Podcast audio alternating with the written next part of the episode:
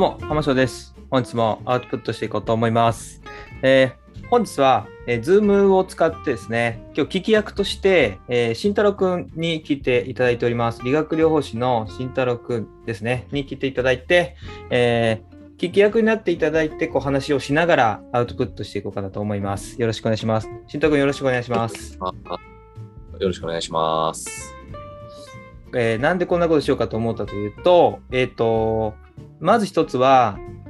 えー一人でカメラの前でしゃ喋るのがちょっと寂しいっていうのがまず一点あります。ずっとそれでやってたんで、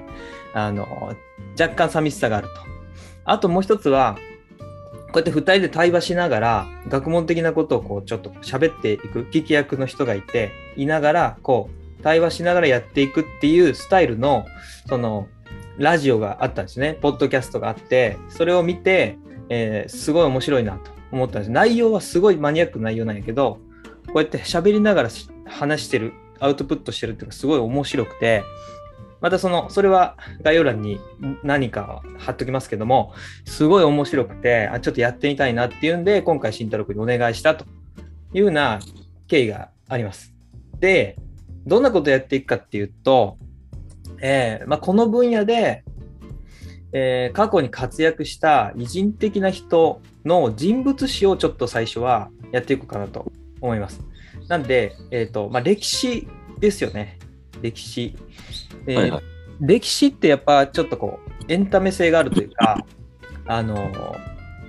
そういうコンテンツを一般の方も結構あの見るじゃないですか。中国の歴史とか日本史とかって好きな人多いじゃないですか。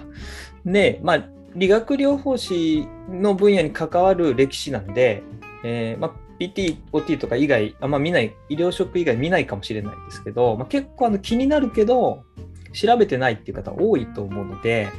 あえてちょっとそこをしっかりとリサーチをして、いくつか文献を読んで、えーアウトプットしていこうと。そういうふうに思っております。よろしくお願いします。お願いします。どうですか？この歴史っていうのは調べてみたりします？普段。いや、全然ですね。なんか、やっぱり、どんなアプローチとか、理論にも、あの、人名がついてる、その開発した先生の、まあ、うん治療者の名前がついてたりすると思うんですけど、うん全然、そういうの調べたこともないですし、本当名前だけです。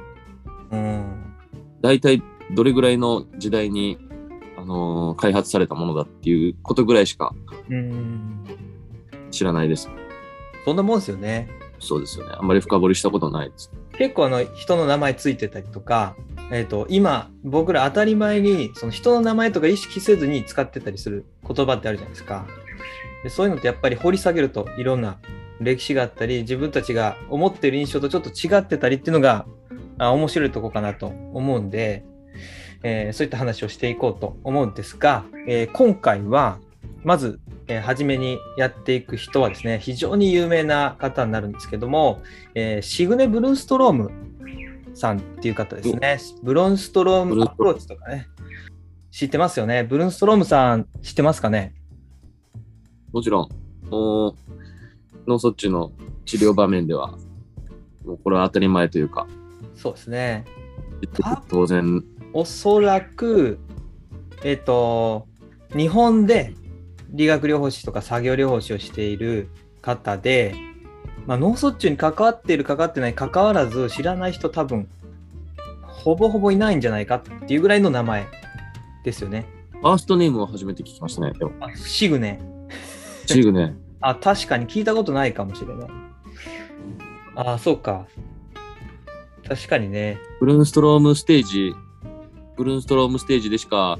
名前を聞いたことがなくて、うんうんうん。ファーストネームも初めてです。あ、そうか、そうか。ブルーンストロームって聞いて、何個かこう、思い浮かぶことって何があります？さっきもちょっと話してたけど。そうですね。で評価法、まあ、うん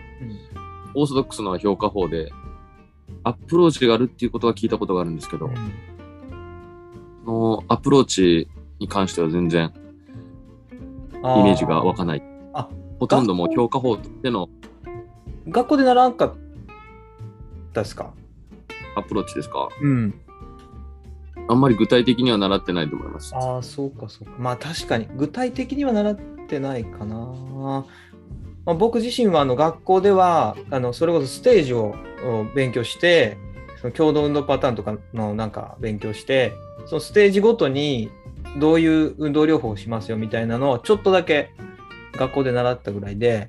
まあ、臨床出てからあんまりこうそれを意識して、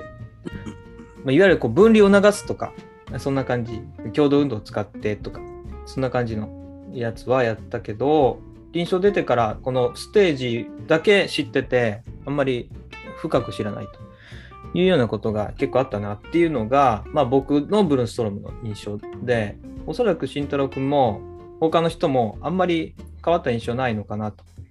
いう感じがしますね。そうですね。はい。ブルーストロームさんは男性ですか女性ですか？え、ブルーンストロームさん、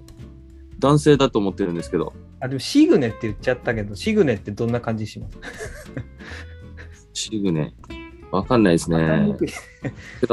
シンプルに、ブルーンストロームっていう、向こうの人じゃん、名字じゃないですか。うん名字だと思うんですけど、ファミリーネームですね。もうなんか、アームストロングっぽくないですか？そう、大佐みたいな感ゴリゴリのマッチョのイメージがやっぱありますじ。ね。そうなんですよブルー。ストローム、アームストロング、シグネ、アームストロング、シグネ、ブルーンストローム。これ、今回のこれ参考文献なんですけど、これ、電気シグネブルーンストローム。これ肖像画か写真かわかんないですけど、見ます？これえ、女性なんですか？か。がっつりめの女性なんですよね。えー。これあの、まあ、この女性っていうことでまず Amazon で調べた段階ですごいびっくりしたんですけど、うーん。まあ、この書籍をですね今回参考にさせてもらっています。でさっきの男性っぽいっていう印象って僕も思ってたんですけど実際この電気はご本人の手紙とそれとあの友人とか知人、えーそれから親族からの手紙から成り立ってるんですよね。ご本人の日記と手紙で。成り立ってて、でご本人の人物像を、まあ、本人のこうし手記とか、えーまあ、知人からの手紙みたいなのでこう浮かび上がらせていってるような内容なんですよね。誕生から、えーお亡くなりになるまで。で案外その男性的っていう感じはあの生き様は間違ってなくて ブルーストローム的な生き方をしてる感じの人でで、えーそういうふうなゴリゴリに攻めてる感じですか？そうそうそうそう。結構すごいあの攻めてる感じのえ人ですね。まあ一言で言ったらあー何？ワーカーホリックみたいな感じの 人で。あとにかく働くのをやめなかったみたいな、まあ、そういったところもちょっと掘り下げて喋っていこうかなと思います。でももう一個ちょっと参考文献ご紹介させてもらうとこれあの後でちょっと出てくるんですけどシグネ・ブルンストロームさんが出版したあの出版物の一つでえー肩麻痺の運動療法っていう、えー本が1972年に、えーアメリカで出版されたんですけど、翻訳版が、え2年後の1974年に出版されていて、えーそれを買いました。えっ、と、中古で買ったんですけど、今は多分絶版なので、えー値段が少々高いのもあるんじゃないかなと思うんですけど、割と安く手に入れられたんで、えーとこのブルーンストロムさんの脳卒中に対するアプローチに関して、えーその当時のまあ、最新の情報が載ってるっていうことなんで、えーまあ、ちょっと古典になるかもしれないですけど、非常にこれも参考になるんで、えー今回はこれと、えーそれから、えーこちらですね、を参考に、えーお話をさせてもらおうと思います。よろしくお願いします。お願いします。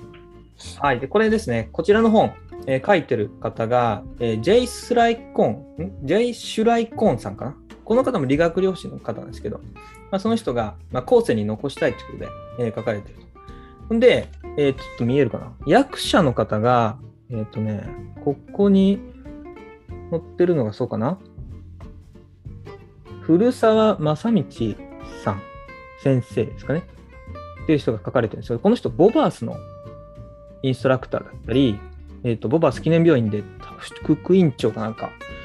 されてる方なんですね。えー、えー、意外ですね。そうなんです。ボバースコンセプトに精通してる方、このラトンさんっていう方もこっち書いてるんですけどね。ラトン桃子さんかな？こっちか。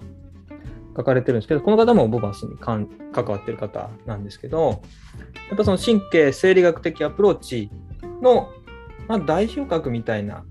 扱いになるのかなと、個人的には思ってて、日本で最も普及した神経生理学的アプローチかなというふうにまあ感じてるので、まあ、そういうので、ボバスのまあ先生も後世に残すという意味合いで、その価値を認めて、役者として書かれてるんじゃないかなと。いう感じで思うんですけどね。意外でした？そうですね。なんか、あんまりこう、ブルあのブルーンストロームとボバース、まあ、あんまりその何かに属してるっていう感じではないですけど、うん、そうですよね。ボバース、ボバースの先生が書かれてる。訳してる。うん。うんこの本自体結構古いんですけどね、シュライコーンさん、割と昔の方なんで、ただ翻訳版は2018年に出てるんで、えっと、綺麗な本が読めますので、ぜひ読んでみていただき割と最近の本なんですね。そうそうそうそうにあ、まあ、日本語版が出たのは2018年。まあ、もともとはだいぶ、現地は古いんじゃないかなと思うんですけどね、確か。うん、おそらく。ちょっとわかんないですけど。で、まあ、ちょっと特徴的なのがあんまり学術的なことは掘り下げてないので、まあ、最初ざっくりとですね、今日の内容としては、えー、誕生から、まあ、学生時代、えー、で、それから理学療法士として働き出してからというところで、えーと、その後また教育者、研究者としての、まあ、業績としてブルンストロームのステージとか、まあ、そういう仕事をしていくので、まあ、そういったところを後半で話していこうと思います。多分ちょっと長くなるんで、まあ、2本ぐらいに分けてえー、話させてもらおうかなと思います。まあ、ちょうどいいとこで、切って、話を切っていこうと思います。よろしくお願いします。そしたら、えちょっとあのカンペ見ながら、ちょっとちらちら目が横にそれますが、えー、シグネ・ブルーンストロームさんの話を、まあ、ざっと誕生からね、話していこうと思います。なんで、あの、そんな掘り下げた話はしないんで、えー、お願いします。します。えー、にまずあの、日本では先ほどもいろいろ話し合ったように、ブルーンストロームステージ、ブルーンストロームアプローチっていう名前を知らない方は、まあ、PTOT ではいないと思うんですよね。ほとんどいない。で、特に脳卒中の肩麻痺患者さんに対する運動療法とか評価に関して、え、仕事をした人なんだっていう印象が強いかなと思います。でブルーストロムアプローチはアメリカで開発されてるんですけど、この方はスウェーデン出身になります。スウェーデン。スウェーデン人ですね。で当時の名前は、えー、なんだっけ、アンナ・シグネ・ソフィア・ブルーストロムというふうな名前ですね。長いですね。ここまで聞いたらもう女性ってわかりますね。アンナ・ソフィアって聞いたら女性的ですよね。そうですね。まあ、結局、アメリカに帰化してから、えっ、ー、と、シグネ・ブルーンストロームっていう名前に変わったんですね。アメリカ国籍になってからそうなったと。でもそこまで聞いたら、アンナと聞いたらもう女性ですよね。基本的にね。で、えーまあ、お父さんが、まあ、軍隊の所属ですね、将校をされていて、まあ、いろんなところちょっと転々としてた、そんな幼少期を過ごしていたと。で、10歳ぐらいまではそういうふうな生活をしてて、お母さんが基本的にはいろいろ教育をしてたと。で、その中でいろんな、まあ、体を動かすことが非常に好きで、いろんな、まあ、乗馬とかスキーとか、まあ、そんなことをいろいろやってたんですね。なんで、まあ、その頃から、まあ、運動をするとか、運動にかかるってことには、もともと結構興味がある。それで、えー、ちょうど1914年頃、えー、もうすでにあの学校に通い出してるんですけど、転々とする生活が終わって、学校に通い出して、えー、1914年か、1914年、第一次世界大戦が勃発した頃ですね。えー、第一次世界大戦が勃発した頃がちょうど16歳。え、ー、と、シグネスさん1898年生まれなので、えー、ちょうど16歳の頃ですね。でその頃に義務教育を終えて、えーと、さらに体育学についてもっと学びたいと、スポーツとか体育学について学びたいっていうことで、えー、ウプサラ専修学校っていう学校に入学します。もうこの辺の学校のその高等教育のその位置づけが今とちょっと違うと思うので、よくわかんないんですけど、専修学校っていうところに行きます。そこで、まあ、いろんな学問を専攻するんですけど、物理とか科学とか数学とかと一緒に体育学っていうものを、えー、履修します。でそこで、その中ですごく、えー、シグネは優秀な学生だったらしいんですけど、まあ、そんなこと本人は特別興味もなくて、もうとにかく勉学に打ち込むというような生活をしてたみたいなんですよね。専修学校っってちょっとあんま聞かないですけどね。ちょっとわからんけど、どういう位置づけなのかな。専門学校、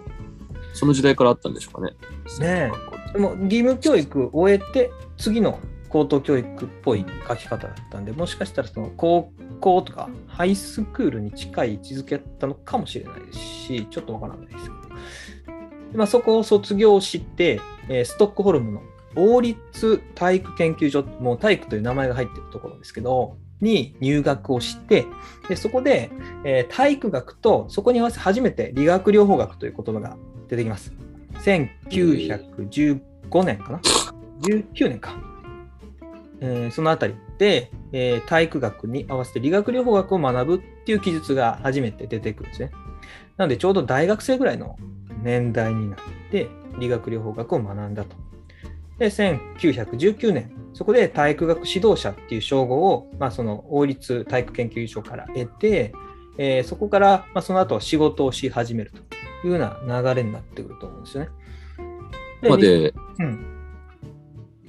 あの、体育学とか、まあ、理学療法、多少の多分、運動学とか、うん、なんていうんですかね、スポーツ医学は習うと思うんですけど、うん、ここまでにあんまりがっつりこう、医学に触れてないっていうところが、そうなんですよ。この時点では。うん。医学っていうところにあんまり行ってなかったっていうことです。脳卒中、脳卒中にこう、触れてない。しばらく出てこないですね、脳卒中。へえー。50代ぐらいまで出てこないかもしれない。関心はあったのかもしれんけど、そのぐらいまで脳卒中のその治療とかそういう話あんま出てこないです。そこも意外でした。うん、そうなんです。なので、シグネ・ブルンストロームの重要な仕事は実は脳卒中だけじゃないって言われていて、後でまた出てくるんですけど、そういう話もしていけたらなと思いますね。それで、えー、1919年進めていきますね。1919年に、えー、スウェーデンの温泉保養地に就職すると。まあ、ちょっと治療的な意味合いが出てきたんですけど、温泉保養地ですね。体をこう休めるようなところに就職すると。まあそこで何してたのかちょっと詳しく記述がなかったんですけど、翌年の2000、えー、じゃあ1920年、1920年にスイスに今度移住し移住しますス。スウェーデンからスイスに移住をして、そこでノルウェー人 PT が経営するクリニックで一緒に働くということを知って、また1年後に自分で独立開業してクリニックを立ち上げると。これをスイスでやっていきます。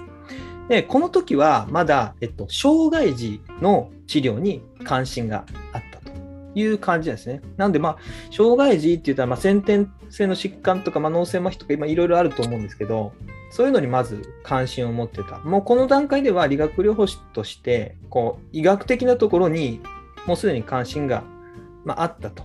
いうような形なんですね。で、1925年、えー、施設の場所を移転させると。で、パートナーとの PT がその時できて、一緒に働こうというような、流れになったんですよね。で、工場で働く女性のためのエクササイズっていうのを、この1925年の時点で、今でいう産業理学療法みたいな分野のことを始めるんですよね。プログラムを作り出すと。で、その仕事があまりにも多忙すぎて、パートナーは病気になって逃げ出すっていう ような働き方をしてるんですよ。みたいなこと書かれていて。言われてたように、ワーカーホリックですね。そう。めちゃくちゃやりたいことあったから、めちゃくちゃやりたいことやりまくるっていう感じの、まあ、人間性があって、で、パートナーは1927年、2年後ですよね。えっ、ー、と、移転して、開業した2年後に、パートナーは、えー、体の体調がもう、思わしくなって解消してと。で、結局一人でそのめちゃくちゃな仕事をこなすっていう感じですね。この時期にないわゆる産業理学療法みたいな仕事しながらこうエクササイズ体をね女性働く女性のためのエクササイズみたいなのって多分かなり先進的だったんじゃないかなっていう感じがしますけどね今でこそなんかこう日本ではそういうところにこうどんどん職域が広がってるそうそうそうその当時からそういう産業的な分野でやられてるんですよね。いったっていうのがかなり先進的ですよね。先進的ですよね。だからまあ、すごいな。まあ、この、こういう仕事は後も続いていくんですけど、えー、まあ、こういったことをこの辺りで始めたということですね。そして、1927年、アメリカに移住します。はい、その当時、えっと、アメリカの方に今、キッカーをすると、移住をするっていう方が結構多かったんですね。ヨーロッパから、例えばイギリスからアメリカにとかっていう方結構多かったんですよね。で、アメリカに、まあ、移住をして、えーニューヨークですね。ニューヨークで仕事を始めると。でそこでは身体障害者病院で働いていて、まあ、スウェーデンって伝統的に体操療法が主だったみたいなんですよ。体操をすると、一緒に体操をこう指導して治療していくっていうのがまあ主流だって、で、その当時のアメリカでやられていた理学療法に関しては、シグにはちょっとわからなかったっていうのがあったんですよね。で、あのまた後で話出てきますけど、まあ、それはそれでまた学校に通って勉強するようになります。アメリカ移住後最初に始めた仕事がメトロポリタン生命保険会社っていう、まあ、会社ですね。企業の中のその体育館を使って体育教師をするんですね。エクササイズを指導するっていう仕事をします。その従業員対象にですね。これも産業理学療法になってくると思うんですけど、従業員を対象にエクササイズ的なことを指導していくっていうことをします。ここまでも全然脳卒中ナイス触。れてないんですね。ナイス、ナイス。ないんですよ。まあ、もしかしたらその身体障害者病院にしあの勤めるって書いてたんで、対象者としてはいたのかもしれないけど、まあ、主じゃなかったっていう感じ。専門にはしてない。うん、だこのメトロポリタンの体育教師っていうか、えー、とエクササイズの指導員っていう仕事は後もどもずっと続いていくんですよね。結構ずっと長く途中であの、えー中止になることもあるけどまた再開したりして続いていく仕事になるので多分このシグネ・ブルンストロームにとっては非常に重要な生涯を通した仕事の一つだったんじゃないかなって思います。なのでこう自分が考える理学療法を提供しそして教えるっていうことにすごく生きがいを感じていたっていう方なんですね。で、えー1931年、えー移住をしてから、えー6年かなぐらいで、えーバーナード大学っていうところの医学部に、医学部余科っていうところに編入をすると。で、えー医師をどうも目指したらしいんですよ、一回。ただ、費用と時間がかかるために医師は断念したと。で、結局理学療法士の道を進んで、えっ、と、ニューヨーク大学の体育科の修士課程にその後進みます。医師になるのは諦めて、体育科の修士課程に進むということになります。なんでまあ、結局は、えっ、と、医師を目指したんだけれども、どうしてもそれにはなれないと、まあ、経済的な理由とかからなれないということで、えー理学療法士としての道を、まあ、そこで固めたっていうことになるのかなと思います。でその年にですね、えーちょうど先ほども話があったように、アンナ・シグネ・ソフィア・ブルンストロームからシグネ・ブルンストロームに名前が変わります。その当時のお専門、その当時の専門っていうのは実は全然脳卒中とは本当に関係なくて、側腕症とか、えーあるいはその他の筋骨格系の運動療法ですね、が専門だったんですね。これも意外ですよね。まずそのドク、ドクターではなかったっていうところも、そうなんあの PNF のパーマン・カバットはいはい。カバツさん。はいさんと。か、うん。ドクターですもんね。ドクターで、やっぱ開発する人って、療法士以外の、まあ、それ以上の資格をこう、有してるイメージうん。だったんで、誰だっけ？えっと、どボバース夫妻もそうですよね。そうですよね。ね、確か。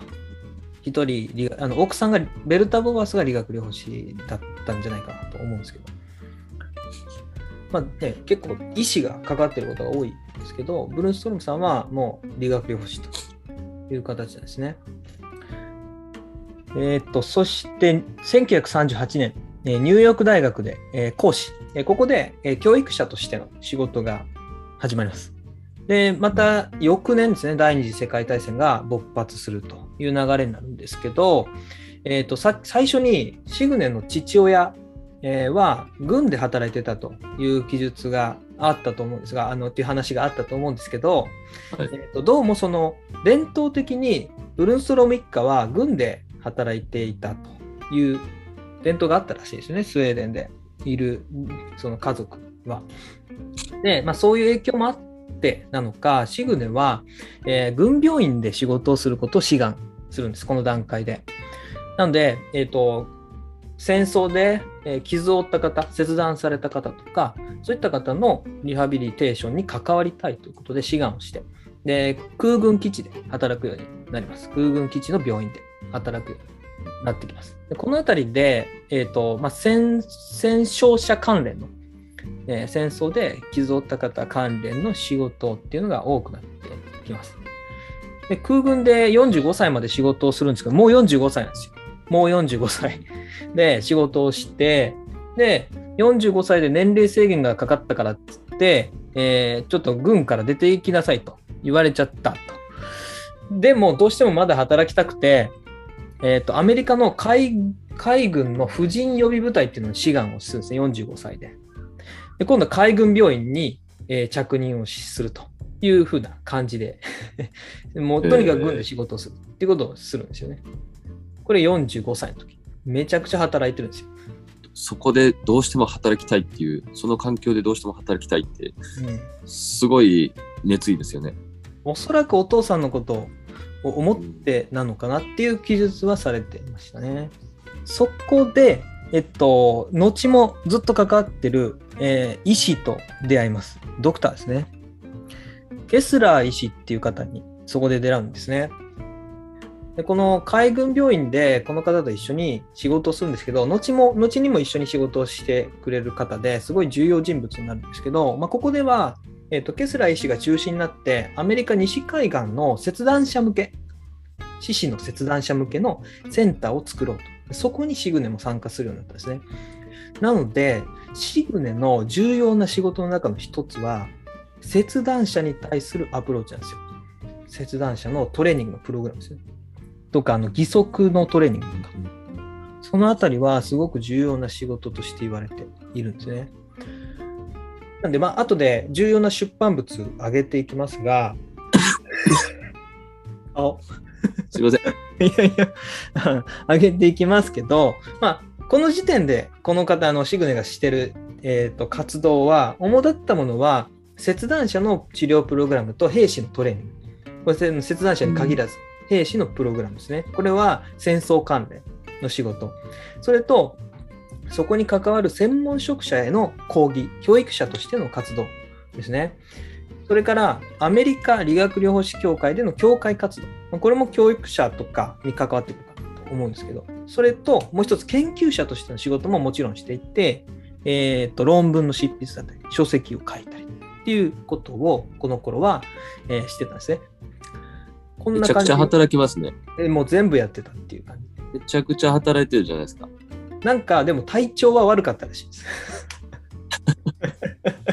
慢性的に体調は悪かっ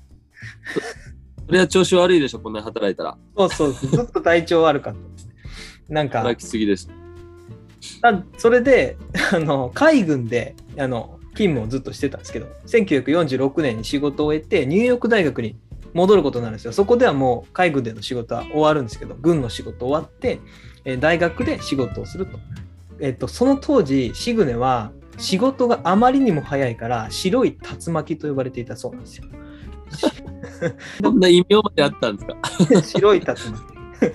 なんていうニックネームが作られるぐらい仕事がやたら早い。めっちゃ仕事するっていう人だったんですね。そこで初めて脳卒中の研究もしていましたっていう記述が出てきまし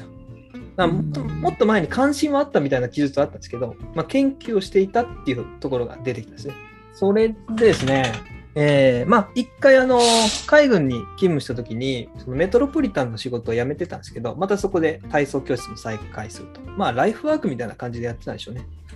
で再開をしてきたんですが海軍病院が終了した時にケスラー医師と一回別れてるんですけどまたケスラー医師から1949年に連絡があってちょっと一緒に仕事せんかと。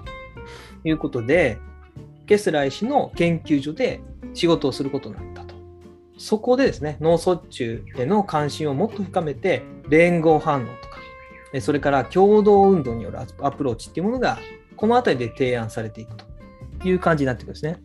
で、これは全くの、まあ、余談というか、余談というか、まあ、この辺りでちょっと違った仕事をするんですけど、1950年、翌年ですね、ケスラー医師と働き出して1年後ぐらいに、えっと、ギリシャの理学療法士協会のギリシャの障害児協会かなから依頼を受けて、えー理学療法士の養成校設立に、えー関わってもらいたいということでギリシャに行ったんですけど、まあその内容はまあ今回は詳しく語るのはまあなしとして、えーギリシャに向かう途中でイタリアの半島あるじゃないですか。イタリア半島みたいな形してるでしょ。あれを見て、はいえっ、と、イタリアの中足、中足施設関節、かっこ MP 関節と、えっと、小骨の部分とかっていう 表現をするんですよ。その、半島のその形を表現する。そう、ブーツでしょ。ブーツです。あっちですからね。MP 関節、わかるわやと思って。まあ、PT あるあるですよね。これ、ついつい、あの、解放用語で 言っちゃうっていう、そういうエピソードがありましたね。これは面白いなと思って。PT っぽいな時代私は小骨。そうそうそう。ややっぱそういうふうに表現しちゃうのはありありがちな話かそうですね。な。はいち、ょうど足の形ですしね。そうそうそう。そうなんですよ。やけどまあそういうあの描写があったのがなんか面白いなと思いましたね。ちょうどその頃にギリシャに、まあ、行って半年ぐらいおったんかな。まあいろいろあのトラブルがあって長居はできなかったんですけど、なんせその時に体調をもむちゃくちゃ崩しちゃって、あの肺に見える点があると。白い点がある。なんかこう、こう白い点が映ってる。もうこれを治療するために休みなさいって医師から指示をもらって帰国するんですよね。うん。で1951年、とにかく静養しなさいと言われて、でも、ワーカーホリックなんで、家でもじっとしていれられずに論文書きまくったっていう人なんですよね。で、2ヶ月間ぐらい家でじっとしてて、論文書きまくってた間に体調は回復したらしく、肺の点は消失。まあなんか肺炎かなんかだったのかな？わからないですけど、消失して、2ヶ月ほど静養して、えー、ケスラ医師からの誘いで、また研究所で働くようになります。肺に点があるのに論文を書くという。やばいっしょ。そこの病名は曖昧なんですね。その時点。そうそうそうそう。そうなんですよ。まあ、その、このあたりから、ちょっとこう、理学療法士として脳卒中に関わっていくって仕事をどんどんやっていくんですよね。さあ、結構喋ったんで、いっぱい、一回このあたりで終わりにしましょうか。えっと、まとめると、えースウェーデン出身のシグネ・ブルンストロームさんは、えーめちゃくちゃ働く理学療法士になって、切断者のトレーニングと、それから、えー産業理学療法ですよね。えっと、働く人の体操、エクササイズのプログラムを、まあ、立案、えーそれと実践ですね。指導者としての実践。それから、えー脳卒中に対するアプローチを開発し始めたっていうところまでお話しさせてもらいます。この時すでにもう50歳ぐらいです。結構経ってるんですよ。で、でこっから脳卒中に関連する話っていうのがちょっと深まっていきます。ので、えーここからは、えーとシグネと、まあ、いろんな人が出会っていくんですけど、えーその中で、えーブルーストランプローチがどうやってできていったのかっていうことをシグネが亡くなるまでの期間で見ていきたい。次回ですね、見ていきたいなと思います。そして最後に、えーブルーストラムアプローチに関する、まあ、ざっくりとした、え概要と、えーそしてブルーストラムアプローチに対する批判を扱いたいなと思います。うんえーブルーストロームさん、あんまり結構意外なところもあったんじゃないですか？そうですね。なんか、まあこういう半世紀にもその名を轟かすほどの理論をか作った人ですから、まあかなり熱中はしてたんでしょうけど、ここまで働き者で、まあかつ軍の病院で働いてたりとか、正義感も強かったり、あとはそのイタリアの半島を MP 関節とかね、実際のの部位でこう表現したっていう、そういうユーモアも、その当時になんかこう会えたら面白かったなっていう、いやね、楽しいのね。会ってみたなっていう印象ですね。そうですね。またあの、こっからですね、ちょっと、まあ、もっとこう、働くシグネが見られると思いますので、まあ、その辺りをまた次回話していこうと思います。えー本日はこれで、えー終わると思います。ありがとうございました。ありがとうございました。